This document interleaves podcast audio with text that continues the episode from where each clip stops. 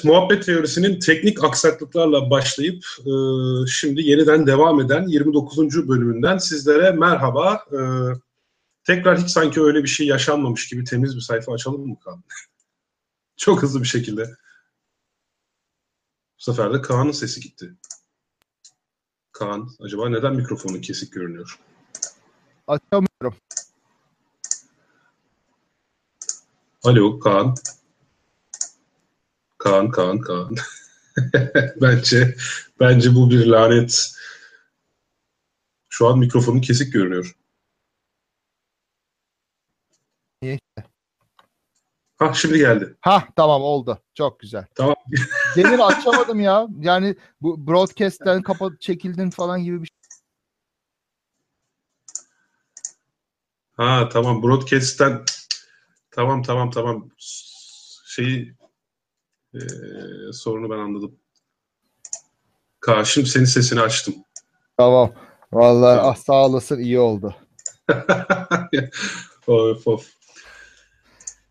Evet. e, sevgili Kaan. Sağ Yani olun, altı sağ olun. Çok severim varmış. Kanıma dokunma diyor herkes. Seviyorum sizi. tamam. Süper. Evet. Evet Kaan seni bir halk kahramanı yapma misyonumuz artık e, gerçekleşmiş görünüyor. en kısa Ee, zamanda evet. seni Bir Cumhurbaşkanı adayı olarak Hadi. seçimlere sokacağız. Tamamdır. Olur. Vallahi bakalım %49'un beklediği bir lider var. Niye ben olmayayım? Neden sen olmayasın? Tabii. Yani. Herkeste bir hayal kırıklığı zaten. Artık Evet yani o konulara hiç hiç girmeyip sanki o konular yokmuş gibi e, davranıyoruz tabii ki de. heh, Şu an bazı protestolar var biliyorsun Kadıköy'de, Beşiktaş'ta. Evet. Kartal'da başka yerlerde yine devam ediyor. Evet. Evet, görüntü soranlar var dinleyicilerimizden de. Muhabbet teorisi genelde görüntüsüz oluyor arkadaşlar. Geçen hafta Umut Yıldız'a özel böyle bir e, görüntülü yayın yapmıştık ve tabii bir de salonda yaptıklarımız var. Ayda bir gün salonda yapacağız artık. Evet. E, Dom'da yapacağız, Dom İstanbul'da. Her, her ayın ilk pazarı diye düşünüyoruz ama tabii bazen önce olur, sonra olur. E, bu değişebilir.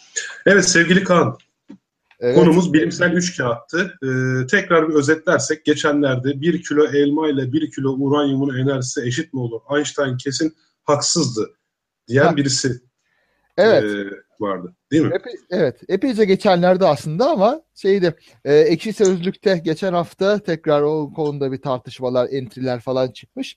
Ben de dedim bir yerde hatırlıyorum bu ismi. Sahiden de daha önce görmüştüm. Aydın Özoğlu beyefendinin bir teorisi varmış. Aydın Özoğlu 1984 ODTÜ elektrik elektronik mezunu bir mühendis. E, ne gibi işler yaptığını bilmiyorum. Çok da ilgilenmedik de, de güzel bir web sitesi var aydınözoğlu.com diye. Orada kendisine özgü bir e, fizik teorisi hatta her şeyin teorisi diyebileceğimiz bir teoriyi anlatıyor. Bu e, teoriye Neydi abi bu teori? bu teori işte evrensel kuvvet teorisi diye de geçiyor. İşte kozmotik enerji diye de geçiyor. Hatta bazen bunu Allah'ın kuvveti diye de adlandırıyor bu şeyi enerjiyi. Kuvvetullah yani Arapça şeyiyle. Aynen. evet.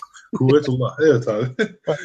Ee, kuvvetle enerjiyi bir- birleştirmesi zaten bir falso. Bunlar tamamen farklı kavramlar biliyorsun. Birisinin yönü var, birisinin yok. Birimleri farklı. Hatta kuvvet iş yaptıran e, güç şeydir yani iş yaptıran e, fiziksel bir büyüklüktür. Yani Aynen öyle. İşte enerjiye enerji değiştir. işin kendisidir zaten. Evet. Yani Neyse işte e, Aydın Özoğlu'nun teorisi biraz ilginç diyelim. E, bu teori içinde şey yok. E, yer çekimi diye bir şey yok diye başlıyor. Yani nesneler birbirini çekmiyor. Mr. Newton'un söylediği şey yanlıştır diyor. Neden, neden yanlış? Şöyle. Aslında gök itimi var diyor. Yani bu, bu lafı daha önceden duymuştuk değil mi? İşte onun gibi bir şey. Evrende bir basınç var diyor. Bu basınç kozmetik enerjidir diyor veya e, bu kozmik kuvvettir diyor. Her şeyi bir, şekilde bir, birbirine iter. Ha şimdi e, bazen bu itme çekmeye dönüşür. Nasıl olur? Mesela dünya ile ayı düşünelim. Evrenin derinliklerinden gelen itme kuvveti var. Ama dünya ile ay birbirlerine bunlar gölge düşürüyorlar bu itme kuvveti açısından.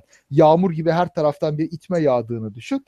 Dünya ayınkini engelliyor, ay dünyanınkini engelliyor. E o zaman ne oluyor? İtilmeyince bunlar çekiliyorlar birbirlerine. Biz bunu çekim diye düşünüyoruz. Yanlıştır diyor Aydın Bey bu konuda. Peki niye savrulmuyor merkezcil kuvvetle dönerken? Ee, bu konuda herhangi bir şey açıklama görmedim. Bunu pek anlatmaya zahmet etmemiş. Bir takım notları var web sitesinde. İlginç notlar. Burada mesela maddenin oluşum formülü diyor.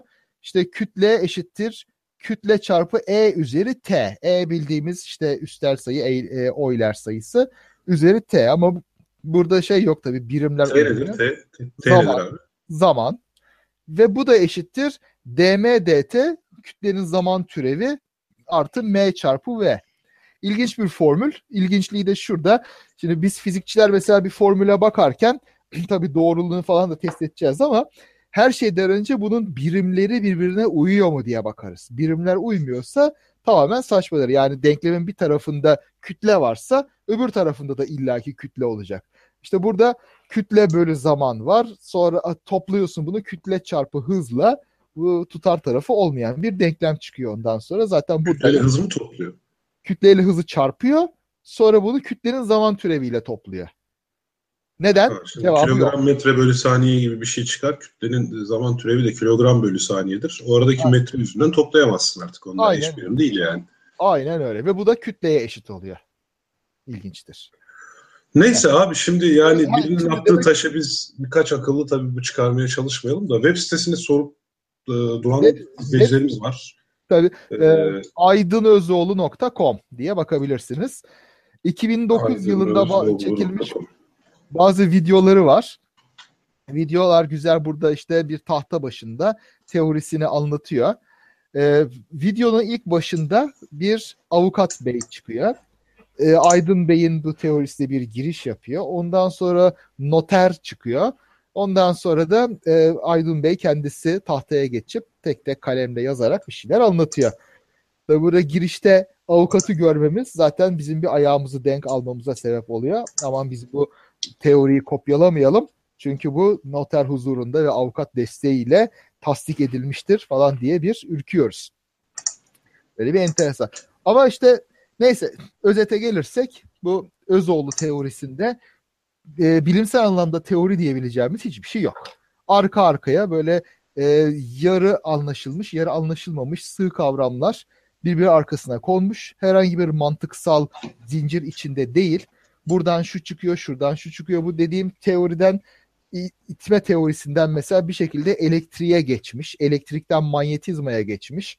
Oradan başka garip böyle E üzeri E üzeri pi gibi ifadeler bulunan bir şekilde nükleer enerjiye geçmiş. Ondan sonra da diyor ki işte Einstein'ın E eşittir mc kare formülü yanlıştır deyip kesip atıyor. Şimdi burada tabii şeyleri bu söylediğine herhangi bir deneysel destek yok. Teorik destek yok. Bu formüllere nasıl ulaştığının matematiksel ayrıntıları yok. Bu bir e, ayrıntı yoksa dikkate alınmaz zaten yani. Aynen öyle. Nasıl ulaştın? Bir, bunun bir teoriye dayanması lazım. Bir matematiksel e, işlem silsilesini izleyerek oraya ulaşması lazım falan. Ama aklıma şu geldi. Mesela E eşittir mc kareye nasıl ulaşılmış hocam? Yani Heh, Güzel soru. Einstein formülüne nereden ulaşıyor? Einstein formülüne böyle enteresan bir şekilde şöyle ulaşıyor. Ki Einstein'ın şey işte 1900'lerin başında Einstein'ın üzerinde çalıştığı sorunlardan birisi bu. Şimdi e, klasik fizikte Maxwell denklemleri vardır. Bunlar elektrik ve manyetik alanların birbirlerine de bağlı olarak nasıl değiştiğinin böyle birbirine bağlı denklemleridir. Dört tane önemli denklem bunlar. Çok temeldirler. Şimdi burada ilginç bir şey çıkıyor. Maxwell denklemlerini mıncıkladığın zaman ışığın hızı diye kendine özgü sabit bir sayı çıkıyor. Şimdi bir hızın sabit bir sayı çıkması o zamanki fiziğe biraz ters. Çünkü de Galileo e, değişmezliği, relativitesi diye bir şey var. Şimdi sen mesela saatte 10 kilometre hızla yürüyorsun ama bir geminin üzerindesin ve gemi senin gittiğinin ters yönüne gidiyor. İskelede duran birisi için hızlarınız birbirini götürüyor ve sen sabit kalıyorsun mesela iskeledeki birine. Bağlı hız dediğimiz şey bu yani. Hah, bağlı hız Ben bir dediğim otobüsün şey içerisinde geriye yürüyorsam ama otobüs ileriye gidiyorsa kendimi ileriye gitmiş bulacağım. Ne kadar geriye gidersem gideyim. Bir Aynen gözlem öyle. için de böyle. Zaten e, benim mekan yani yer değiştirme miktarımda zaten bu bağlı hıza göre Ha. ortaya çıkacak. Bu yüzden evrende aslında e, sa- kesin hız diye bir şey olamaz sonucuna varıyordu fizikçiler. Yani mesela bir uzay gemisinin içinde diyelim saniyede 100 bin kilometre hızla giden bir uzay gemisinin içinde bir feneri yakarsan o fenerin ışığı dışarıdaki birine 300 bin artı 100 bin 400 bin kilometre hızda saniyede gitme, e, gitmesi gerekiyor gibi görünmeli gibi bir naif Gerek, düşünce var. gerekmeliydi. Evet yani. gerekmeliydi. Ha ama bu ışık hızının bir sabit evrensel sabit olduğu ortaya çıkınca tabii ki bu yanlış oldu. Ha o zaman biz bu fizik formüllerini nasıl değiştirmeliyiz ki bildiğimiz her şey aynı kalsın ama evrende değişmez bir hız olarak ışık hızını nasıl muhafaza edebilelim düşüncesi çıktı. Tabii bu tek düşünce değildi. Başka türlü yani yine her hız değişkendir. ışığın hızı da değişkendir. Biz ona göre başka şeyleri nasıl değiştiririz? Esir teorisi gibi şeyler de çıktı. Ama Einstein'ın teorisi kabul edildi. Diğerleri çürütüldü. Şimdi Einstein'ın teorisine göre de hı- hızla beraber nesnelerin kütleleri değişir hızına bağlı olarak. Enerjisi değişir. Uzunlukları ölçtüğümüz uzunluklar yani değişir. Ölçülen zaman hız e, hangi çerçevede olduğuna göre uzay gemisinde misin, dünyada mısın ona göre değişir. Bütün bu formülleri bir araya koyduğumuz zaman bunla, e, bu- bunların deneysel ispatı vesairesi her şeyi de var. Enerji için bir nesnenin kinetik enerjisi yani hareketten kaynaklanan enerjisi için e, ilginç bir formül çıkıyor. Bu formülün özel bir hali E eşittir mc kare. Yani hareketsiz ise bir cisim hiç e, bir yere gitmiyorsa o zaman onun yine de bir kinetik enerjisi vardır diyor Einstein. Ve o da kütlesi çarpı ışık hızının karesine eşittir. Bu da çok büyük bir sayı aslında. Çünkü ışık hızının saniyede 300 milyon metre olduğunu düşünürsek karesi 9'dan sonra 16 tane sıfır bulunan bir sayı çok büyük. Peki buradan şöyle bir e, yere varabiliyor muyuz? Evren oluşurken ki enerjinin yoğuşmuş halidir madde gibi bir sonuca ulaşabiliyor muyuz? Tabii, tabii ki. Tabii ki. Yani maddenin zaten iyice derinliklerine indiğimizde yüksek enerji fiziğiyle vesaireyle enerjiyle maddeyi artık çok ayırt edemez oluyorsun. Enerji verdiğin zaman maddeye dönüşüyor, madde bozuluyor, enerjiye dönüşüyor. Mesela bir e, madde ile onun antimaddesini diyelim elektronla po- pozitronu e, bir araya getirdiğin zaman bunlar bir ışık yani gama ışığı götürüp gamaya dönüşüyor. Ve Evet. madde tamamen kütle tamamen enerji haline geliyor. Bu ve tersi de oluyor. Mesela çok yüksek hızlarda protonları çarpıştırdığında yeni ve daha ağır kütleli madde parçacıkları ortaya çıkıyor ve tabii hemen yok oluyorlar. Çünkü istikrarsızlar. Bu şekilde oluyor. Şimdi e, bunun anlamı Einstein'ın E eşittir mc karesinin anlamı enerji e, şey madde hareketsizken bile onun içinde bir enerji var. E şimdi bu da aslında e, atom bombasının, nükleer enerjinin, güneşin parlamasının vesairenin altında yatan temel prensip. Neden? Çünkü mesela bir uranyum çekirdeğinin içinde bu e, protonlar, nötronlar belli bir kuvvetle birbirlerine bağlılar. Bunlar ara sıra tabii bölünüyorlar. Radyoaktif çekirdekler bölünürler. Uranyum yerine mesela baryum ve kripton yanılmıyorsam oluşur. Ve birkaç tane de nötron. İşin en- enteresan tarafı bu ortaya çıkan parçaları tarttığın zaman orijinal uranyum çekirdeğinden birazcık daha hafif çıkıyorlar. Bu hassas deneylerle gösterilmiş bir şey. Ve aradaki enerji farkının da bu bölünmeden ortaya çıkan gama ışınması olduğu anlaşılıyor. Yani E eşittir mc kare burada söz konusu. Bu enerji farkını ışın, ışık hızının karesiyle çarptığında ortaya çıkan enerjiyi görüyorsun. Böylece Yani sınayabiliyoruz. Yani. var. Aynen öyle. Aynen öyle. Ya peki yani burada tabii gamanın bir kütlesi olduğunu pardon. Ha. Kütlesi olmadı. Yok gama tanecik onun da bir kütlesi var değil mi? Ee, yok tam değil. Ga- gamma bir foton. Fotonun kütlesi yok. Ama fotonun momentumu var. Şimdi E eşittir mc karenin aslında daha genel bir hali var.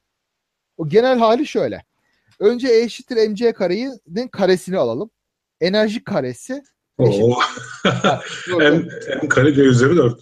M, m kare çarpı c üzeri 4. Buna bir de evet. e, momentumun karesi artı çarpı ışık hızının karesini ekleyelim. Moment, momentumda momentumun işte, karesi de m kare v kare artı c kare. O zaman... ha, pa, şey için e, madde için m, m e, çarpı v yani kütle çarpı Abi boş ver boş. Ama fotonun fotonun da bir momentumu var. Madde olmamasına rağmen orada o devreye giriyor. Yani maddenin kütlesi ortaya çıkan fotonun momentumuna dönüşüyor. Enerjisi de diyebilirsin çünkü bunlar birbirine denk zaten. Neyse boş verelim uzatmayalım. Anladım. Yani bunlar, bunlar karenin kökü bu zaten. Derin konular aynen. Ve işte nükleer enerjinin, yıldızların ışımasının hepsinin altında yatan prensip aslında bu. Yani bundan eminiz, sınayabiliyoruz. Öyle birilerinin çıkıp da E eşittir mc kare yanlıştır diyebileceği kadar havada ya da postüla yapısına sahip bir şey değil E eşittir mc kare. Baya baya ciddi bir yasa. Değil tabii. Belki görmüşsündür. Sidney Harris isimli bir karikatürist var. Böyle bilimsel konularda karikatürler çok yazar. Onun karikatürlerinden birinde Einstein bir tahtanın başında derin derin düşünmekte. Tahtanın üzerinde E eşittir MA kare yazılmış, üstü çizilmiş. Sonra E eşittir MB kare yazılmış, üstü çizilmiş. Ve Einstein derin derin düşünmekte. Öyle olmamış tabii yani. Böyle başka şeylerin birleştirilmesiyle her bir adım sağlam matematiksel temellere bağlanarak ve sonra da denenerek çıkarılmış. Ama işte enteresan bir çekiciliği var anlaşılan Einstein'ın başkaları Evet şimdi ben de biraz onu soracaktım. Yani niye yani neden neden özellikle Einstein için tutup da işte Bohr'a ya da Maxwell'e falan değil de e, illa bir Einstein hatalıydı denme ihtiyacı duyuluyor yani. Valla işte ben de düşündüm. Tam bir cevabım yok ama bana şöyle geliyor. Birincisi Einstein çok böyle haberlere çıkmış, çok popüler olmuş, yüzyıl boyunca hep görülmüş. Yani Einstein'ı bilmemek için mağarada yaşıyor olmak lazım. Bu 20. yüzyılda doğup da. Bir de çok popüler bir figür. Aynen. Çok yani Michael Jackson'la Einstein arasında bir fark yok bilinirlik açısından. Bir de böyle e, kendi kendine teori uydurmaya meraklı olanlar genellikle bu temel bilgilerini sadece birkaç tane popüler kitaptan alıyorlar. Belki böyle bilim teknik dergisinden falan da okuyorlar. O kadar. Daha fazla derinle inmedikleri için Schrödinger'le, Bohr'la, işte Heisenberg'le falan boy ölçüşlükleri yok. Okudukları şey işte Einstein E eşittir mc kare demiştir. Ha öyle mi demiştir? O zaman ben bakayım düşüneyim mi? Ben daha iyisini derim ya bu yanlıştır falan. Ya sen üç tane harf ne yani? Hiç. Ben de yaparım. Hiç yani. Schrödinger'in dalga denklemini görseydi İnsan kaçar yani ama Einstein'ınki basit abi. Üç tane harf yani. Sola E'yi koyuyorsun, sağa MC'yi koyuyorsun, kare koyuyorsun. Bitti yani. Yani tabii Aydın Özoğlu'na özellikle bir takıntım yok. Çünkü onun gibi böyle Einstein'le uğraşan pek çok kişi var. Pek çok kişi var. Amerika'da da var, Avrupa'da da var. E, bu, bu bir şey değil işte herhangi bir bilimsel yazara veya tanınmış bilimciye sorsan onların dosyalarından neler çıkar böyle kendi kendine teori uydurmuş olanlar. Böyle teori uydurmanın da enteresanlığı var. Şey, e, mesela bakıyorsun notere onaylatmak diye bir şey var. Tamam mı? Şimdi bu Aydın Özoğlu da bunu yapmış. Notere onaylatılıyor. Niye? Ben bunu tescil ettim, ben bunu yaptım diye söylemek için. Genelde bunları yapanlar işte bir şey nasıl bir makale nasıl yayınlanır, e, ne gibi mecrada böyle bilim dünyasına sunulur pek bilmedikleri için böylece ben notere imzalattım. Ondan sonra böyle tanıttım. En fazla mesela yaklaşıyorlar bir profesöre, matematikçi olur, fizikçi olur. Ben böyle bir şey yaptım, bunu yayınlamamda yardımcı olur musunuz falan oluyor. Tabii o profesör bakıyor, ipe sapa gelmez bir şey. Ya bu yayınlanmaz, bu saçma sapan bir şey diyor. Bunlar da tabii güceniyorlar. Kıskanıyor beni, fikrimi çalacak falan filan oluyorlar genellikle. Yani aa sahiden de benim fikrimde bir şey yokmuştur diyen pek olmuyor muhtemelen. Tabii tabii. Profesörler e, işte bilimin dogmalarının eseri oluyorlar falan filan öyle. E tabii. Biraz tabii. daha bir, iki kalem ilerisinde bunu söyleyenler de var. Evet tabii doğru doğru. Ya fikrimi çalacak oluyor ya da bunlar işte eski şeyle fikirlere takılmış kalmış yeniliklere açık değiller oluyor. Ama hiçbir zaman ben... Galileo'ya da herkes gülüyordu falan işte o muhabbet. Aa, tamam. aa değil mi ne güzel doğru da dedim. İşte Galileo'ya da herkes gülmüştü hiç kimse ona inanmamıştı. Bana da gülüyorlar. Demek ki ben de Galileo gibi haklıyım. o var. Tabii işte Galileo'yu da şey nasıl diyeyim bu sığ kitaplardan falan anlamaktan geliyor bir de o. Galileo'ya güldüler, şöyle yaptılar, işkence yaptılar falan gibi aslında gerçekle hiç alakası olmayan şeyler. Galileo zamanının iyi bilinen ve saygı duyulan bir bilimcisiydi. Yani Bilimci de demeyelim de yani saygı hatta din adamıydı saygı duyulan. Galileo yok be nasıl din adamıydı? Bilimciydi ya evet. matematikçiydi. Deneysel. Matematikçiydi. Tamam tamam yok ona bir şey demiyorum. Hatta Galileo hani biraz daha derin okuyunca işte su damlaları aracılığıyla zaman ölçen e, eğik düzlem üzerinde fizik deneyleri yapan Newton'dan daha önce aslında bazı evet. e, kinematik kurallarını bulan falan yani evet çok büyük bir bilim insanı ama aynı zamanda yani şimdi Hristiyan unvanlarını iyi bilmediğim için doğru söyleyemeyeceğim ama psikopos mu diyeyim. Ha yok yok onun bir dini ünvanı yok. Yani bildiğim kadarıyla şimdi bakamayacağım kitabına Padua veya Pisa Üniversitesi'nde matematik profesörü olarak çalışmış olmalı. Yani doğa bilimleri üzerinde çalıştım. Yani mesleği oydu. Ondan ben sonra sık sık ben Bruno ile falan karıştırıyorum acaba bu din din O olabilir. Yani. O olabilir. O olabilir. Bruno da keşişti gerçi ama bir dini görevi vardı en azından. Doğru. Herhalde. Ondan evet, sonra sen devam et abi. Devam. Ee, şeyde Gal- Galileo tabii böyle döneminin bilimciliğiyle temasta Kepler olsun, başkaları olsun sürekli yazışmalarda etmelerde döneminin matematiğine hakim, bilimsel gelişmelerine hakim. E, teleskobu kullananlardan, ilk kullananlardan biri. Yani kendi bir e, özensiz bir amatörün kendisini Galileo ile karşılaştırması tabii densizlik. Bir de şu var tabii. Galileo'ya gülmüşler de bana da güldüler.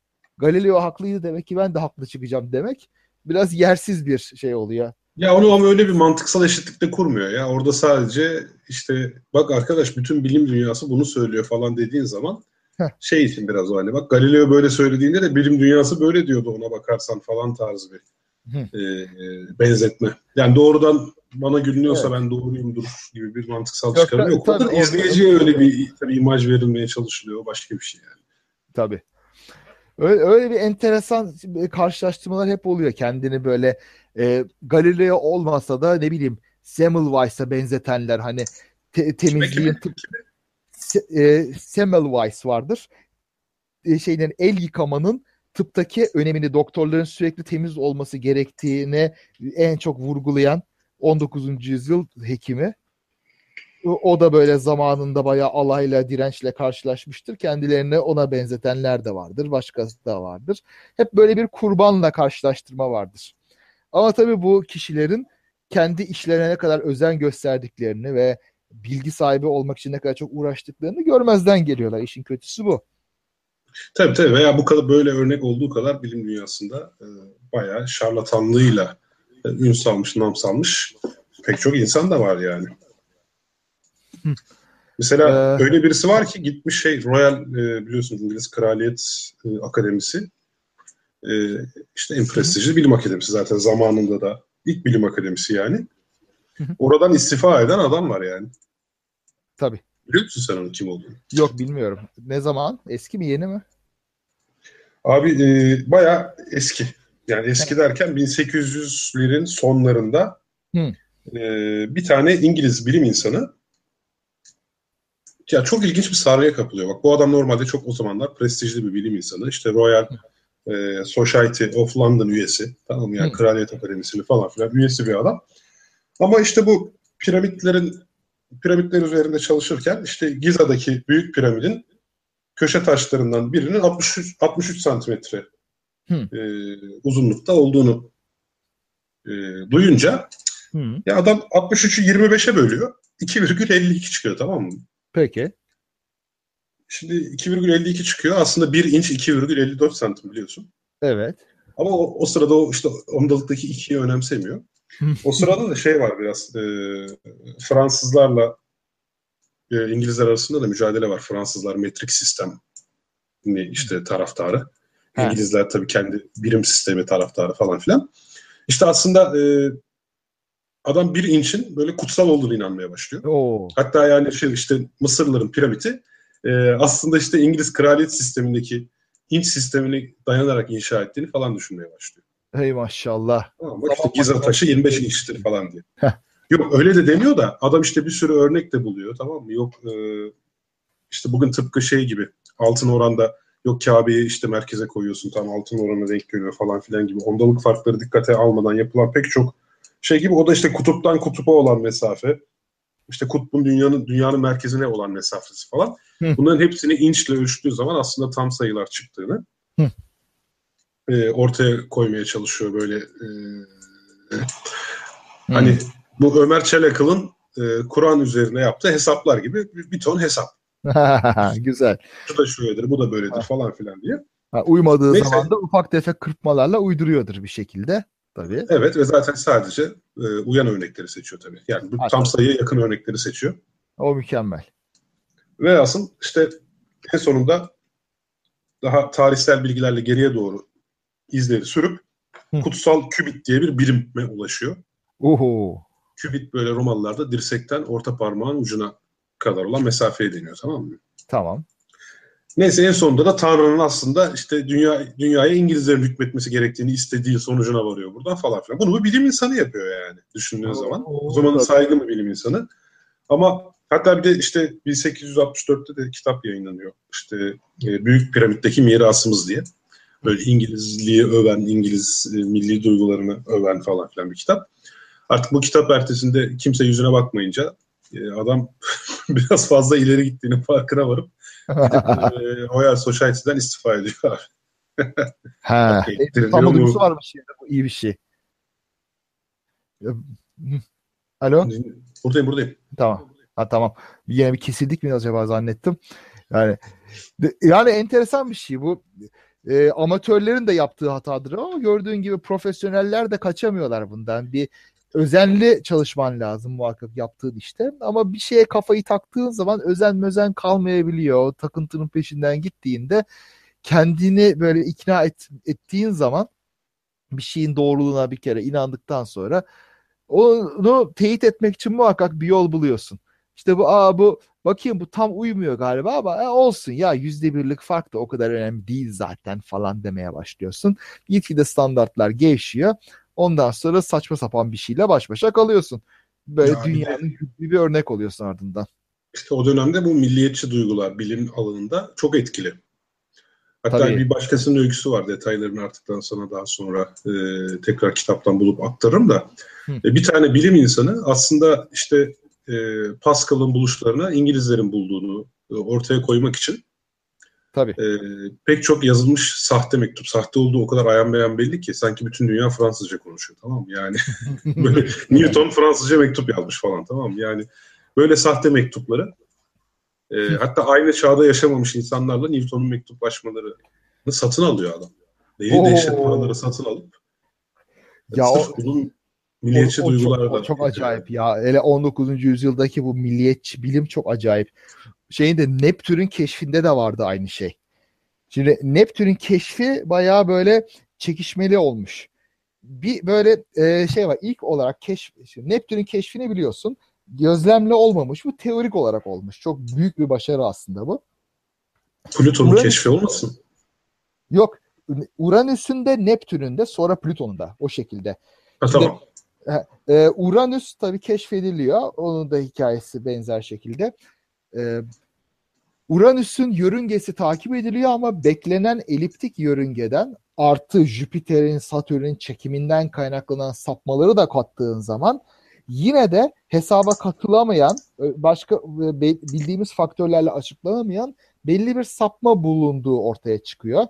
Uranüs'ün yörüngesinde ve 15-20 yıl gözlemin ardından, gözlemin ardından. Ee, bu tabii bir problem olarak yayınlanıyor. Cambridge e, şeyde üniversitesinin matematikçi öğrencilerinden, doktora öğrencilerinden John Couch Adams var. Gençten bir adam. Bu problemi kütüphanede buluyor, okuyor ve bunun üzerine eğilmeye karar veriyor. Şimdi bu çok zor bir şeydir aslında. Bu küçücük perturbasyonlara bakacaksın ve bunları geriye doğru işletip o perturbasyonun kaynağı olan nesnenin yerini tespit edeceksin. Ters problem meselesi olağanüstü zor bir şey. Uğraşıyor tabii yıllar boyunca insanüstü bir çabayla ve insanüstü bir zekayla. Gerçekten de bunların bir gezegenden kaynaklanmış olabileceğini tespit ediyor ve yaklaşık olarak yerini de hesaplıyor. Ama tabii bu genç, tanınmamış, tecrübesiz bir astronom. O yüzden de böyle insanlara ulaşıp da bakın buraya teleskobunuzu çevirin burada bir şey bulacaksınız demesi zor oluyor. O zamanın e, baş astronomu, kraliyet baş astronomu e, Airy, George Airy e, yaşlı başlı böyle sert fazla böyle e, şey yapı ciddiyetsizliğe yüz vermeyen bir adam bu delikanlıya hiç fırsat vermemiş söylemesine rağmen oraya bakmamış. Bir yandan da Fransa'da aynı işlem yapılıyor. Ee, Urbain Le Verrier doğru mu söyledim bilmiyorum. Fransa'nın baş astronomu bu da. Bu hesapları o da bağımsız olarak tekrarlıyor ve Neptün'ün nerede olması gerektiğini keşfediyor. E onun tabii daha tanınmış ve daha e, böyle bilinen birisi olduğu için o söylediği zaman söylenen yere bakılıyor teleskoplarla ve Neptün bir Fransız keşfi olarak tarihe geçiyor. Tarihe böyle geçince ama e, İngilizler de coşuyorlar. Yahu bizim İngiliz bunu daha önce söylemişti. Fransızlar bunu İngilizlerden çaldı diye bir kavga, bir kıyamet. Böyle gazetelerde karikatür var mesela. E, İngiliz astronom gökyüzüne bakıyor teleskobuyla. Denizin karşısında da Fransız astronom İngiltere'ye doğru bu astronomun defterlerine bakıyor. Kopya çekmeye gibi alaycı karikatürler var. çok acayip ya bu 19. yüzyıl cidden böyle bilim konusunda çok milliyetçi tavırlar olan bir şey ama bir, bir güzelliği de 20. yüzyıla kadar da bilim gerçekten gazetelerin manşetlerine çıkıyordu 19. yüzyılda 20. yüzyıl ortalarına kadar falan. E, Einstein mesela bir, e, gazetelerin manşetlerine çıkmış bir adamdı hep. Çok olağan tabii, tabii ya. Bir şey. de artık şey, bulamadığınız bir şey bu. Ya bugün bilimin keşfi çok e, yani bilimsel faaliyetlerde öyle tüm insanları ilgilendiren heyecanlı keşifler yok açıkçası. Şimdi e, hani Neptün'ün keşfiyle e, bugünkü bilimsel faaliyetlerin yani %99.5'i hani Neptün'ün keşfinin yanında çok alakasız, ilgisiz, kamunun takip etmeyeceği şeyler. Öyle de var. Ama yani. atıyorum işte Enceladus'ta şey bulunması, ha. işte geyserlerin bulunması. Ha, gerçi sen tabii bir gazetenin ön kapağında manşet olmasından bahsediyorsun. Aynen tabii tabii. Yani kamu Ama tabii şu an neye bakıyorsun? Hani e, birisi Neptün'ü bulunca tabii ki İngiltere'de manşet oluyor ama değil mi? Şeyde değil. İşte e, Almanya'da ya da İtalya'da değil. Biraz burada milli başarının muhtemelen kutsanması var. Aziz Sancar'ın Nobel alması Türkiye'de manşet olmuştur. Ha, e, yok benim anladığım kadarıyla bir bilimsel başarı Avrupa ve Amerika'da gazete manşetlerine çıkıyordu o dönemlerde. Yani sadece hmm. bilimsel başarı sayesinde sırf milliyetçilikten değil. Ya işte gezegen keşfine de sıradan bir bilimsel başarı Hı. diyemediğim için hep şu an bir muhalefet halindeyim sana. Yani ya haklısın ama sıradan olmayanlar şey yani. da pek gazeteye çıkmıyor. İşte bu Enceladus olayı manşetlerde olmuyor. Veya dış gezegenlerin keşfedilmesi veya böyle genetik e, buluşlar vesaireler buna müthiş şeyler çıkıyor. Bunlar pek gazetelere çıkmıyor. Arka sayfalarda böyle yarı anlaşılmış uyduruk böyle suyunun suyu şeklinde ancak çıkabiliyor. Ya evet zaten evet. Türkiye gazetelerinin de belki e, çok dikkate almamak lazım. Bir ara James Time paylaşmıştı tam Ay'a çıkıldığında. Ertesi gün Türkiye gazetesinin manşetlerini Hı. e, insanoğlunun Ay'a ad, adım atması yani o zaman Türkiye'de manşetten görmüş yani. Ha tabii. Türkiye Doğru, doğru. Tabii Hürriyet'in mesela büyük manşeti var onu hatırlıyorum. Ya gördüğümden değil manşeti sonradan gördüm tabii. o zaman ben portakalda vitamindim. o kadar ben, yaşlı değilim diyorsun. Ben, ben bile yani Peki abi neyse. neyse. Bu arada tabii şey de var. Ee, şimdi bilim insanlarından tabii ki eleştirel düşünmelerini bekleriz. Tabii ki düşünmeyi, bilimsel düşünmeyi e, hayatta alışkanlık haline getirmesini bekleriz. Ama tüm bilim insanlarının eleştirel düşünme kabiliyetine tamamıyla sahip olduklarını düşünmek biraz e, naiflik olur zaten. Bunun Naif. en güzel örneği şeydir. E, şimdi her şeyin dışına çıkalım. Yani bilim insanı olmanın da dışına çıkalım. Hı hı. Bu bizim Kerem Kaynar'ın güzel bir örneğidir. Ben onu şey e, sık sık da kullanıyorum. Mesela bir makine mühendisi astrolojiye inanır. İnanan bir makine mühendisi bulmak mümkündür yani o anlamda diyorum. Tabii. Fakat aynı makine mühendisine gidip abi bu motorun kazanına bak şöyle bir işte e, kağıda şekiller çizip atarsak verim yüzde beş artacakmış dersek bizi döver yani. yani bildiği Tabii. bir alanda, bildiği, çok iyi bildiği bir alanda e, ve üstelik bunu şey olarak sindirdiği yani oradaki her şeyin tamamen olgusal olduğunu sindirdiği bir alanda Hı. adama böyle hurafeye dayalı e, veya saçma bir şey söylediğin zaman tabii ki sana şiddetle karşı çıkar ama başka bir tarafta çok saçma bir şeye inanıyor olabilir. E, doğru. Eğer birbirine karışmıyorsa bu iki bilgi tabii ayrı olarak çelişki yaşamadığı için bunu kafasında tutabiliyor. Doğru. Evet, yani her şey şey insan tabii eleştirel düşünce uygulamıyor. Orası Ha, gerçek. aynen. Aynen. Yani bilim insanlarında da bu yüzden hani ilgilendikleri alanda çok iyi olabilirler ama başka alanda saçma sapan şeylere inanabilirler ki bu Nobel hastalığı e, mevzuunda pek çok Nobel alan bilim insanının e, bir süre sonra çok aşırı fringe science'a kayma eğilimleri olabiliyor biliyorsun. Oo, evet. Ki o ayrı bir konuşma konusu da olur yani. Böyle ne örnekler var.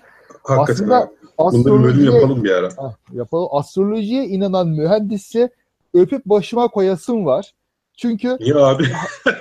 hastalarına homeopati, akupunktur bilmem ne tavsiye eden doktorlar biliyoruz yani. Tıp hekimler biliyoruz. ha tabii tabii. Ha. Yani kendi yaptığı işi hurafeden ayırt edemeyen hekimler varken kendi yaptığı iş harici hurafeye inananları sevesim var biraz. E, tabii zararı yok tabii aynen. Ee, adam e, en azından işine böyle bir şey yansıtıp bir de insanlara zarar verme potansiyeline e, ulaşmıyor yani. Ee, bir de şey tabii ki kendi alanında da Hı.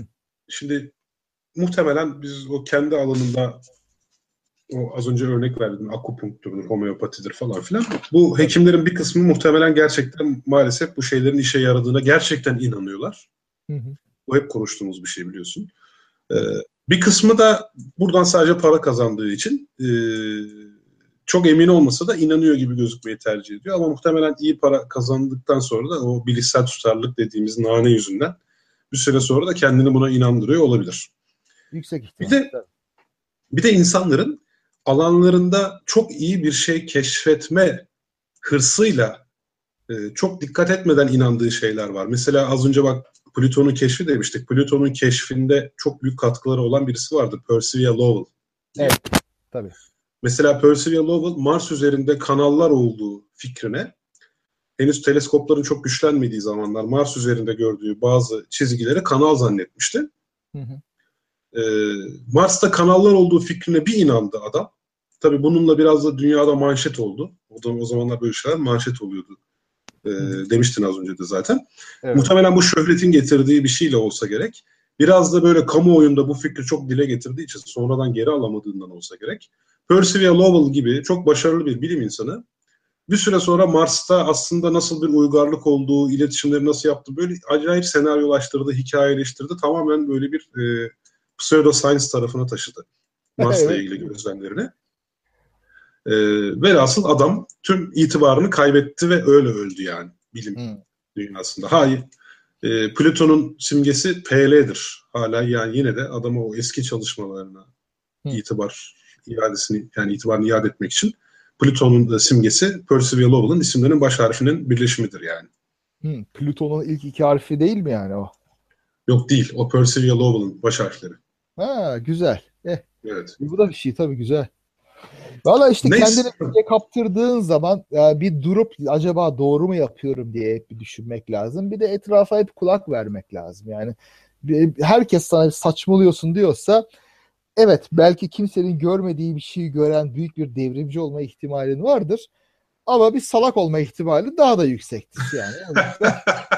Şöyle bir duraklamak lazım. Bayezyen bakalım oluyor diyorsun. Bayezyen bakayım diyorsun. Aynen öyle yani çünkü her bir vizyonere karşı binlerce salak var dünyada yani o olasılıklar belli. Onun için hep dikkatli olmak lazım.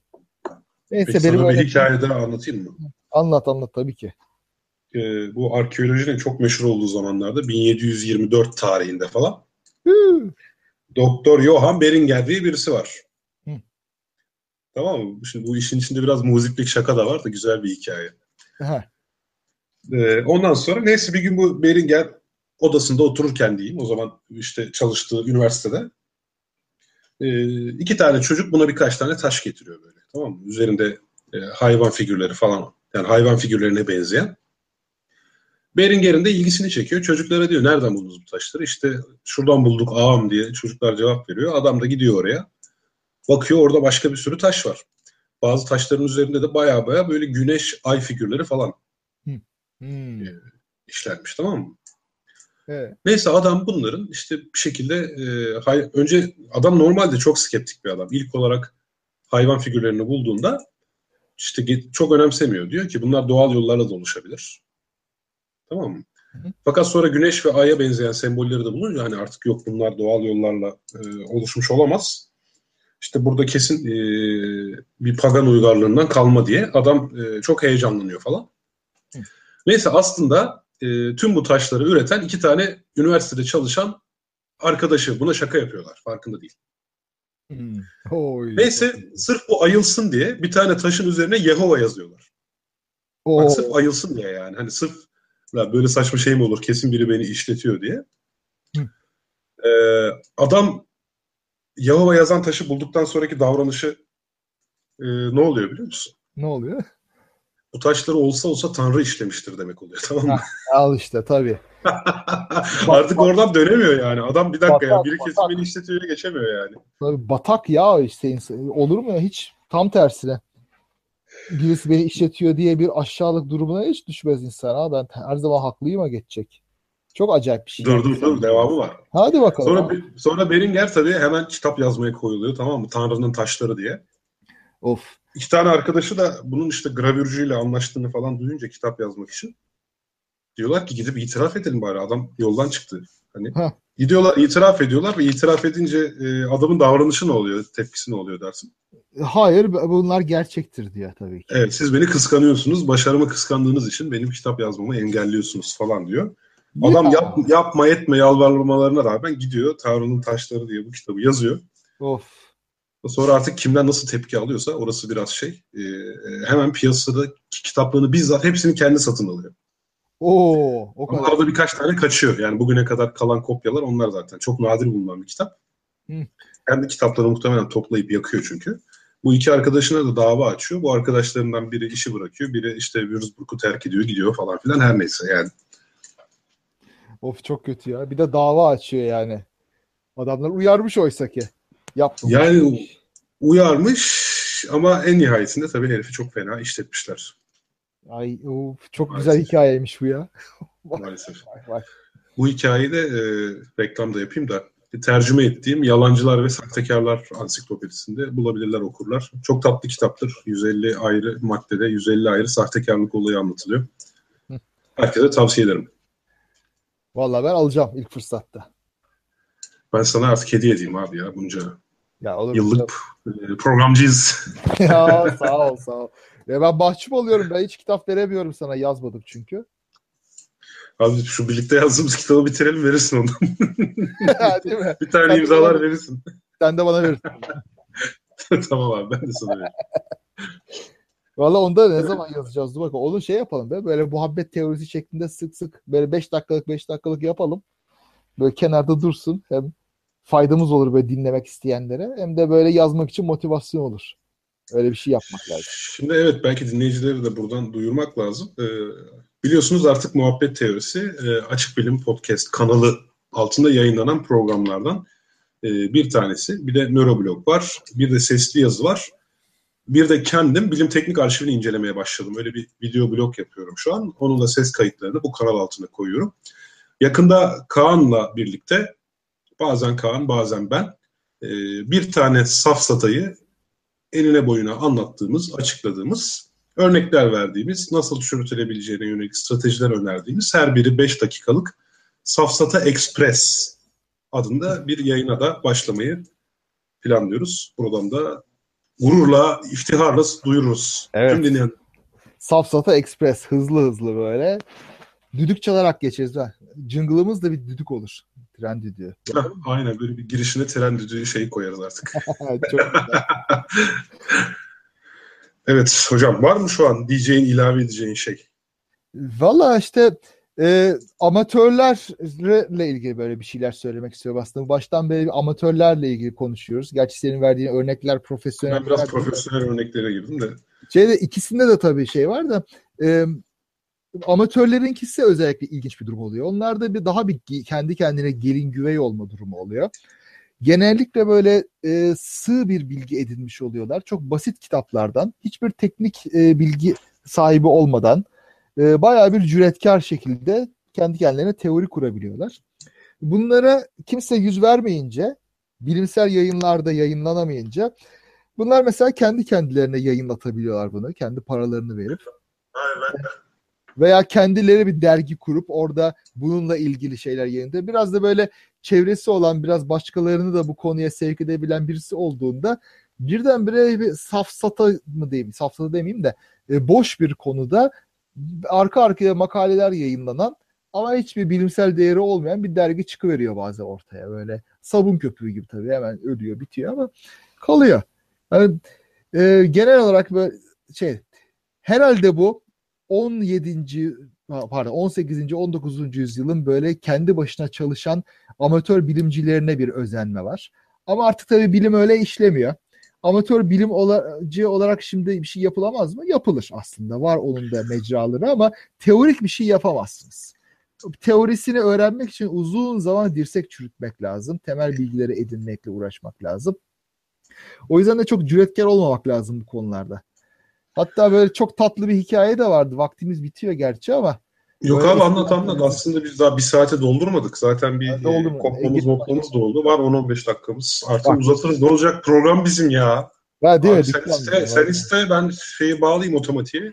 Ha. İki saat sen konuş yani ayıp ediyorsun. Ya estağfurullah teşekkür ederim. İhtiyarım diye böyle yapıyorsun değil mi? Çenem düştü tabii. Yok abi estağfurullah. Yok sevdiğimizden. Tamam, şimdi İhtiyar İhtiyarsın ayrı da yani biz sevdiğimizden yapıyoruz ihtiyar olduğundan değil. Öp bakayım elime.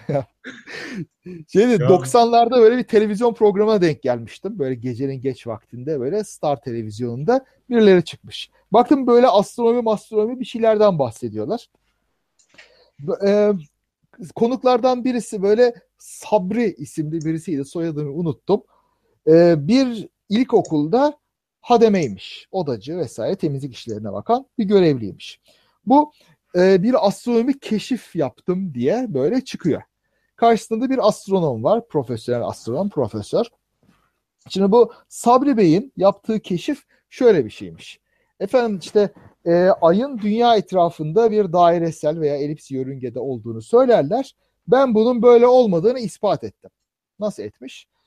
Efendim e, şöyle bir Pril kutusu bir de, e, bulaşık deterjanı şişesi, plastik şişesi almış. Onu ters çevirip içine beyaz kum doldurmuş.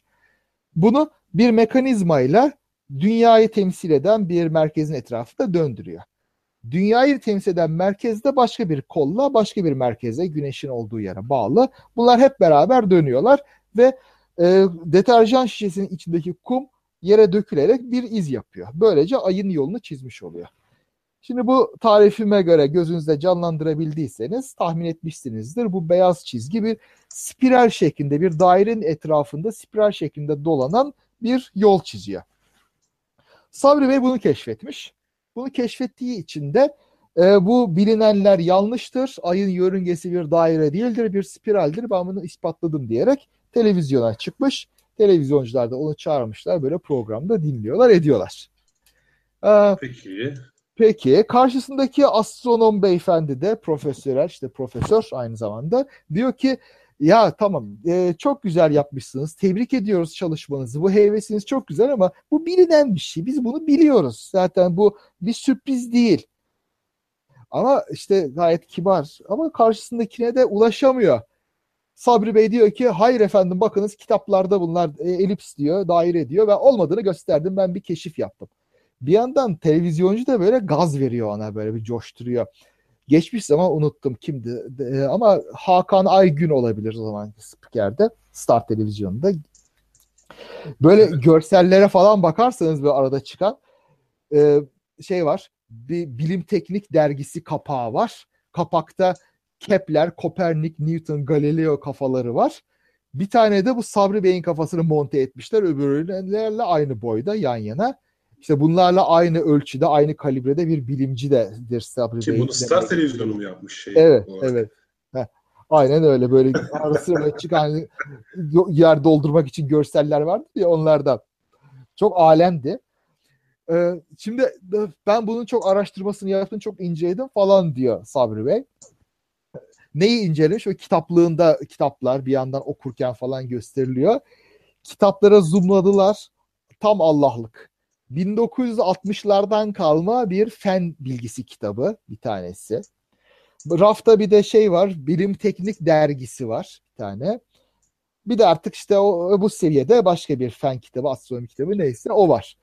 Kullandığı kaynaklar bunlardan ibaret. Ya yazık kıyamam ya. Yani şimdi insan bir merhamet de duyuyor bu arada. Yani Ha işte o yüzden Ha. de o astronom zaten çok da yüklenmiyor. Yani gayret etmiş bir şeyler öğrenmeye çalışmış hevesini kırmayayım diye ama bir yerde de hevesi kırmak lazım ya bu kadar da cüretkar da olmamak lazım. Bu böyle değil kardeş biz bunu biliyoruz. yok şimdi diye. hevesi kırmamak lazım ama bir, bir- bu cüreti bir tokatlamak lazım. Yani işte Tamam kardeşim bak sen çok akıllı bir adamsın. Sen iyi bir adamsın.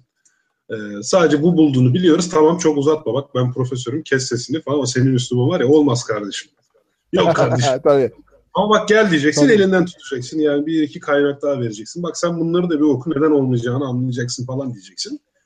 Hah. Ee, anca öyle. Çünkü Aynen Yani- öyle lazım yani başka çare kalmıyor bazen. Neyse işte o da bir televizyon işte çeşnisi olarak herhalde geldi geçti. Çok da bir yankı yapmadı. Ama ilginçtir. Çok yıllar sonra böyle 2000'lerde falan ben de o adamı tekrar haberlerde gördüm. Ya gazetede falan galiba. şu uçan adam tabi değildi. Değil değil. Bu daha yaşlı daha yaşlı. Böyle bir e, havalı bir top sakal bırakmış fotoğrafında. Ve köpekler üzerinde deney yaparken yakalanmış. Ceza almış o yüzden. Köpekleri ameliyat etmeye çalışıyormuş mutfak bıçağıyla. Artık ne yaptıysa yani? köpeklere böyle, ha, masaya yatırmış böyle e, tam böyle mutfak bıçağıyla ameliyat edecekken köpekleri artık birkaç tanesi öldürmüş belki de neyse yakalamışlar. da. Oy oy oy oy oy oy oy. Astronomiden şeye geçmiş yani. E, Ha hani Biyolojiye. Ha, her her tarakta bezi var maşallah ama enteresan bir şey. Ya bazı insanlarda bu araştırmacı e, kişilik var işte. Ya, talihsizlik eseri zamanda doğru tercihler yapamamış ya da imkanları olmadığı için işte bilim eğitimi alamamış, üniversiteye gidememiş falan oluyorlar. Doğru. Ama keşke yani bu yaşta tekrar bir liseyi bit- lise bitirmediyse eğer açıktan hemen bir liseyi bitirip üniversiteye falan girse. Böyle insanlar üniversiteye girse ne kadar güzel olur. Diyeceğim de Türkiye'de hayal kırıklığına da uğrayabilirler tabii. Aa tabii. Adam illa. köpek möpek kesiyor ama iyi kötü deney yapıyor. deney yapmadan mezun olan fizikçi var ülkede ya. var var yani. Doğru. Yani i- Adam der ki ben daha özgürdüm kendi bodrumumda. Tabii doğru. Ya işte dediğin doğru aslında. Bir hevesi olmuş adamcağızın e, sevk edilememiş bir yere. Bir yandan bir fazla özgüveni var. Ama bir de istek var yani o özgüvenin kökeninde bir şeyler yapma arzusu. Söylenmeyen bir şey kendi kendine keşfetmiş olmanın coşkusu tabii altında onun yatan. O zamanında mesela e, deney imkanlarıyla değil mi? Çocukların gidebileceği böyle deneysel yerlerle veya gidebileceği kitaplıklar, kütüphaneler olsaydı bu halde olmazdı tabii ki o adamcağız. Muhtemelen Şimdi, belki bir evet. doktor, bir mühendis, bir araştırmacı olabilirdi. ya da en azından okusaydı. Şimdi ben de tabii çocukken o söylediğin yerlere gitmedim ama yani bir merakım vardı. Hani bilmiyorum belki e, hani Ya en azından dediğin- Saadettin Teksoy'u kaçırmazdım. işte Ta- kuzenim vardı benim. Benim en büyük şansım. Hı. Ee, kuzenim vardı Süleyman abim. Süleyman abim de çok ilgiliydi böyle şeylere. En azından böyle konularda sohbet edebiliyorduk. Uzay, astronomi, işte onların evinde Flemenkçe e, UFO kitapları vardı. Amanın ne korkardım Kaan. Hem okurdum hem rüyama girerdi uzaylı istilası falan vallahi. Oo iyiymiş. Veya Ya, işte ben on- tabii. 13 yaşındayken o Süleyman abimden işte GW Basic o zaman Basic programlama dili falan öğrenmeye başlamıştım falan. Böyle bir şansım vardı. O ne güzel. İşte etrafında böyle bir akrabanın olması falan filan güzel olabiliyor. İşte bazı insanların bu yok. Yani işte kitaplığa bilmiyorum sen gittin mi çocukken o dediğin bilim müzelerine falan. Biz de gitmedik yani. Hani Ben, ben çocukken bilim müzesi yoktu. Liseme yakın Beyazıt Kütüphanesi vardı. Gittiğime gideceğime pişman oldum. Yani berbat bir yerdi. Nemrut şeyler, kütüphaneciler, böyle garip garip kurallar, katı kurallar.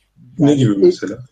Yani- Amuda kalkarak giriyorsun içeri falan. ya işte şunu şuraya bırakacaksın da kart dolduracaksın, talep kartı vereceksin de gideceğiz, alacağız, getireceğiz kitabı da ben açık rafa alışmışım mesela lisede falan. Orada dolaşıyorsun, geziyorsun. Kitapçılara ben alışmışım çocukluğumdan beri. Böyle kitabı böyle kartoteksten bulacaksın da talep formu dolduracaksın uzun uzun getirecekler alacaksın. Sonra bir tane daha dolduracak. Bir de beşte kapatırlar. Yani kitapçı, kita- kitaplık. Enteresan. Bir iki kere gittim böyle bir şeyler okumaya. Hiç böyle heves verici bir ortamda yoktu. Sonra bıraktım. Hala kötüymüş o kütüphane bak. CNN 002 adlı ha. kullanıcı şey kullanıcı dedim ya dinleyici. Kütüphane deyince kullanıcı kütüphane kartı oraya gitti. of işte doğrudur. Yani şimdi devam o ki e, bizim memlekette diyorsun gitmedim falan da yok gerçekten. Yani birkaç tane numunelik belki vardır da böyle hayatımızı nüfuz etmiş olan bizi çeken gelin buraya diyen e, bir ortam olması lazım. Ya böyle şimdi ben her, her yerde bak onu söylüyorum. Şeyler var böyle o yapılacak e, öğrencileri içine çekecek çocuklara hemen böyle bir işlem yaptıracak şunu yapalım bunu yapalım robot yapalım şunu okuyalım bu bitkilere bakalım diyecek bir ortam lazım. Yok yani Türkiye'de. O yüzden de insanlar bu hale geliyor. Şimdi artık hani biraz var da hani ben hep şey genelde ben de bilim kurguyla ilgili röportaj yaptıkları zaman şey örnek veririm. Hani Türkiye'de siyasi romancılık gelişmiş. Amerika'da bilim kurgu hani Hı. sebebine bakarsak hani orada bir çocuğun komşu kasabasından roket fırlatılıyor uzaya ya. Değil mi? Yani şimdi çocuk e, okul gezisiyle şeye gidiyor yani işte Cape Canaveral uzay e, üstüne gidip işte e, bir tane roketin uzaya gönderilişini izliyor ya da işte Opportunity'nin fırlatılışını izliyor yani. Tabii. Sadece o değil. Mesela bir, bir şeye merak sardın. Onunla ilgili bir kit sipariş ediyorsun. Ondan sonra geliyor kit. O parçaları birleştiriyorsun. Diyelim robot yapıyorsun. Elektronik devre yapıyorsun. Radyo yapıyorsun. Aa diyorsun bir şey yaptım ve içini nasıl işleyiş, işlediği hakkında bir fikrin oluyor. Böyle mesela özellikle yüzyılın ortalarında falan büyümüş bilimcilerin çocukluklarına baktığında adamlar hurdalıklara gitmişler. Böyle civataları bilmem neleri sökmüşler. Radyo lambalarını söküp takmışlar. Bunlarla bir şeyler yapmışlar. Bu onların hevesini kamçılamış. Böyle, böyle şeyleri ortada yani sanayi toplumu olduğun zaman hem böyle şeyler ortada biraz elinin altında oluyor. Ne bileyim baban araba tamirine meraklı oluyor. Bir şeyler öğreniyorsun veya böyle ticari olarak bir şeyler sana ıı, kolay ulaşılır ulaşır oluyor. O zaman tabii merakın da kamçılanıyor, el becerinde kamçılanıyor, kafanda kırbaçlanıyor. O açıdan iyi oluyor. Kırbaçlanıyor iyi olmadı tabii. ama neyse anladık. Yani, neyse anladık ya kafa bir atsa tabii ona kırbaç vurmak lazım. Yine üstüne vuracaksın kurbacı, vuracaksın kurbacı hızla gidecek işte olay bu. Şimdi hakkını yemeyelim. Mesela e, Eskişehir'de şu an çok güzel bir e, bilim müzesi var. Ya, bilim müzesi demeyelim ona. Bilim deney merkezi. Bilim müzesi değil orası. Hı. Bir bilim deney merkezi var. Çocuklar gidip orada bazı... Yani şimdi gerçi orada da şöyle bir şey var. Mesela bak ben e, Frankfurt'taki Experimenta diye benzer konseptli bir bilim deney merkezine gitmiştim. Hı. Oradaki aletlerle çocuklar istedikleri gibi oynama özgürlüğüne sahiptiler. Evet, Şimdi tabii. aletlerin hemen hemen benzeri Eskişehir'deki bilim deney merkezinde de var. Hı Ama çocuklar grup olarak gezdiriliyor. Başlarında bir abi var aletlerle o oynuyor. Ha, işte olmadı. Abiler, ablalar. Yani hani e, biraz yapmışız da böyle olmuş gibi. Gerçi belki ben ilk gittiğimde grup gezdirirken öyledir. Belki serbestçe bir, bir anne baba çocuğunu alıp gidiyorsa durum farklıdır. Bilmiyorum. Günahlarını almayayım. Bir tane de çok güzel planetoryum var ama o planetoryumda da müthiş e, üç boyutlu uzay videoları falan filan. Böyle uzanıyorsun bir kubbe şeklinde ekran. Ha, çok güzel. E, görüntüler çok etkileyici falan filan. E, hasılı kelam Eskişehir zaten çok aydın bir memlekettir. Öyledir valla. Yani hemen her seçimde de ispat ediyor yani. evet. Sonra, Eskişehir e, valla nazar boncuğu Bozkır'da. Mesela bak biz şimdi ben havacı camiasında Eskişehir'de çoktur. Çünkü işte çocukken biz de sürekli o talim yapan F4'leri izleyerek büyüdük. Ha değil mi? Tabii. Çok etkisi oluyor. Yani çevrede bir şey görmenin gerçekten çok büyük etkisi oluyor yani. Muhakkak muhakkak ya. Ya bu oyun oynamak dediğin şey vardı ya. Mesela geçen yıl şey e, Houston'daydık ailece ve orada bir çocuk müzesi var. Çocuk müzesi deyince ben ilk zannettim ki işte her milletten birer çocuğu kavanozların içine koymuşlar orada sergiliyorlar. Yok değilmiş öyle çocukların böyle gezip oynadığı bir yermiş ve böyle bilimsel oyuncaklar var.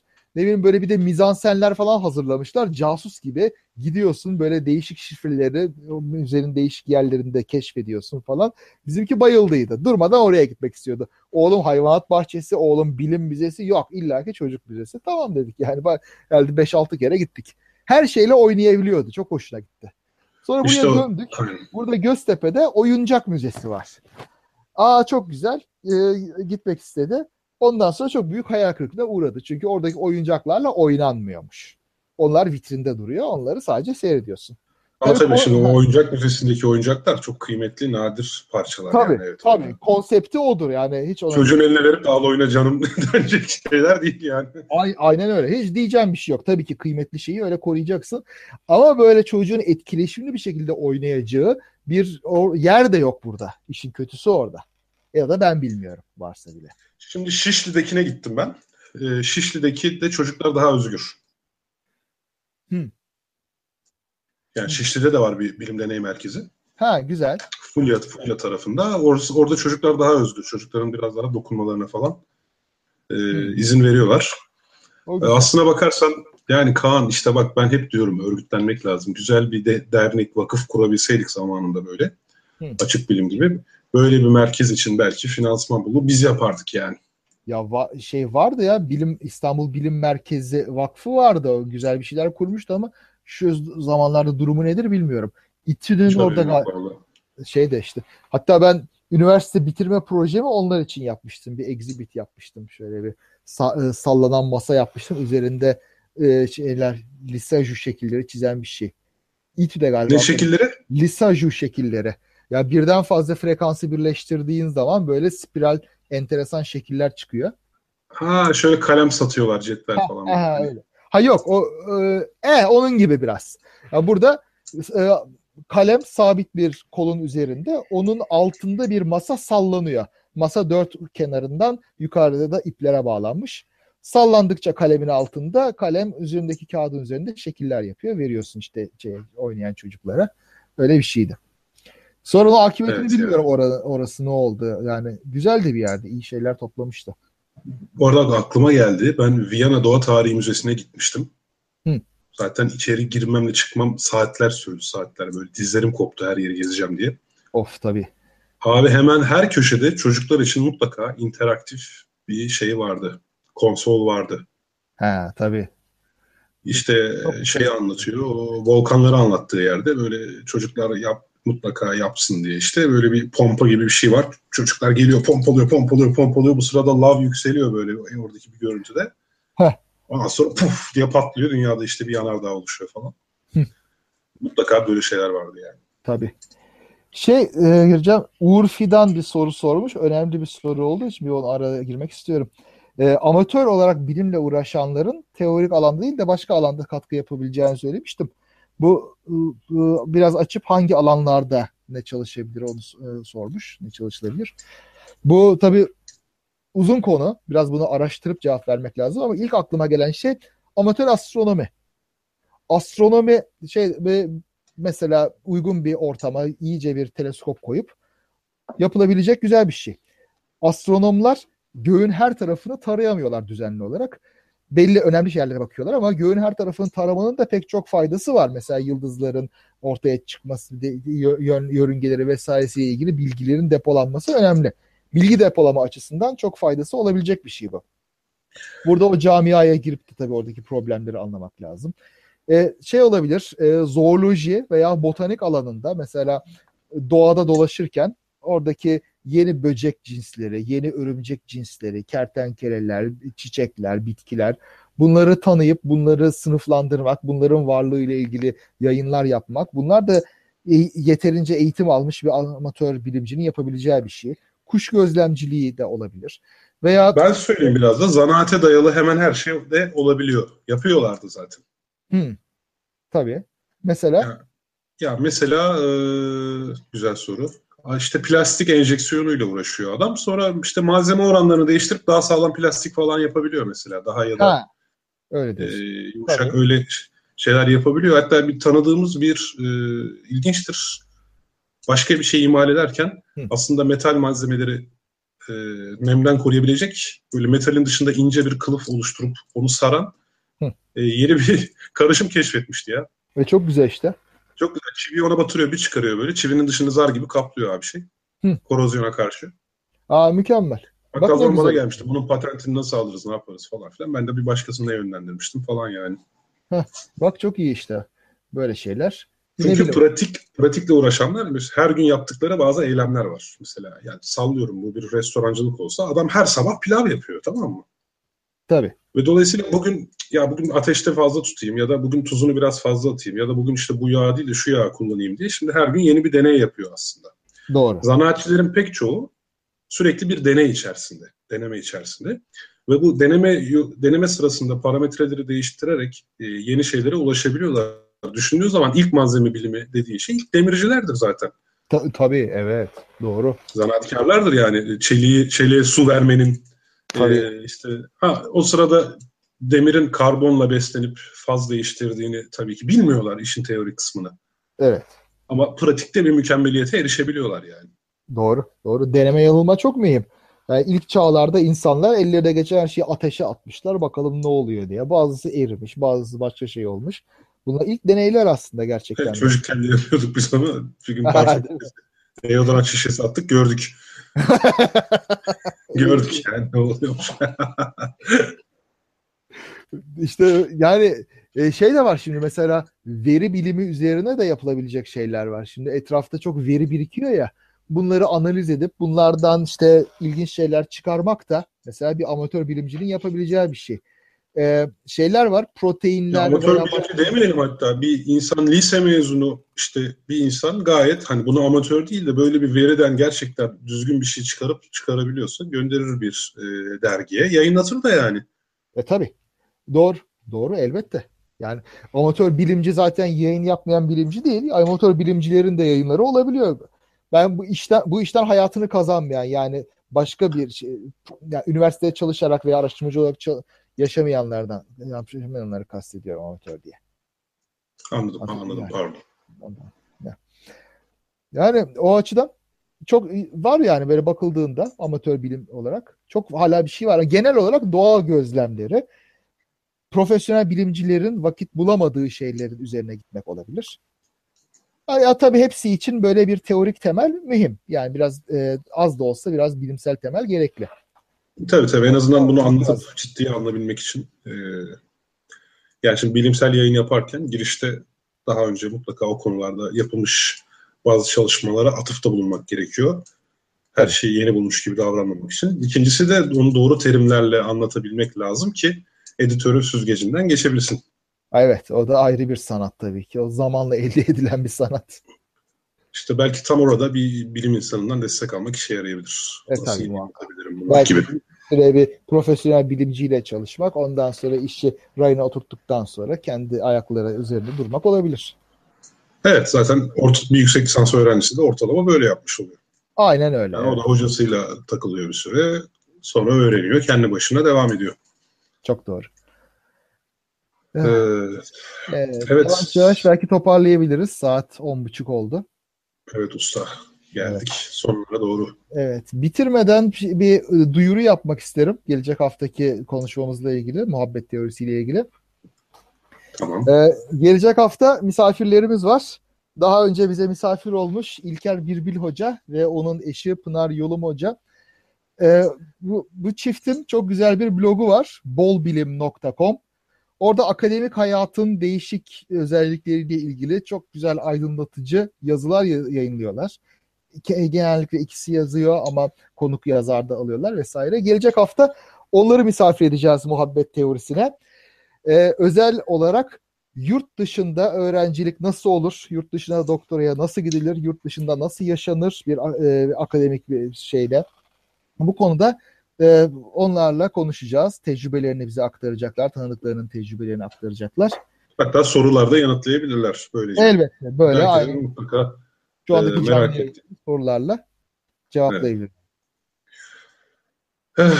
evet, aynen öyle. Bu arada hiç bugün dinleyicilerimize dönemedik. Kendi konumuzu bitiremediğimiz için. Ee, istiyorsan son kez şöyle önemli bir şeyler varsa aktaralım. İTÜ evet. Taşkışla kampüsünün arkasında da İTÜ Bilim Merkezi varmış. Halil Habib Atıcı söylemiş. Ha evet ben de onu ee, kastetmiştim. Evet, Hamide Yılmaz Koç Müzesi'ni çocuklar için tavsiye ediyor. Aa evet. Uzun ee, gitmek lazım. Ankara Altın Park ilk açıldığında orada da bir bilim oyun alanı varmış. Hatta Tesla bobini bile varmış 95'te. Bugünkü durumu nedir acaba Ankara Altın Park'taki bilim hmm. e, alanının diyelim.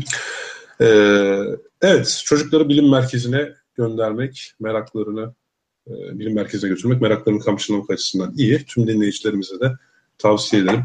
Kuzenlerini, kendi çocuklarını varsa götürmeleri konusunda. O zaman bu hafta veda ediyoruz. Haftaya belki ben olmam Kaan. Sen İlker ve Pınar Hoca'yla beraber Hı. sen de yurt dışında görev yapıp gelmiş bir e, bilim insanı olarak Tamam. e, senin de katacakların var. Siz belki olursunuz, ben belki olmam. E, haftaya o zaman görüşmek dileğiyle diyoruz. E, Evet. Hatta şöyle söyleyeyim, ondan sonraki hafta galiba yine biz canlı yayın yapacağız şeyde, Dom'da. Ondan sonraki mi? Bir sonraki mi? Yani haftaya Haftaya bakıyoruz. 24 Ayın- oluyor. Sonra 1, 1 Mayıs Sonra ayın biri oluyor. oluyor. Yok 1 Sonra- Mayıs olmaz. 1 Mayıs tatil çünkü. Tamam Evet. demek ki Herhalde Ondan 7 sonraki hafta. Evet sonrakidir. Evet. O zaman herkese iyi geceler diliyoruz. Evet iyi Bizler geceler. de sizi seviyoruz arkadaşlar. Teşekkürler. Sağ olun. Sağ- sağ- Daha fazla bilgi edinmek isteyenler Tarihi Osmanlı Mecmuası'nın 3. cüzünün 1912. sayfasına bakabilirler efendim.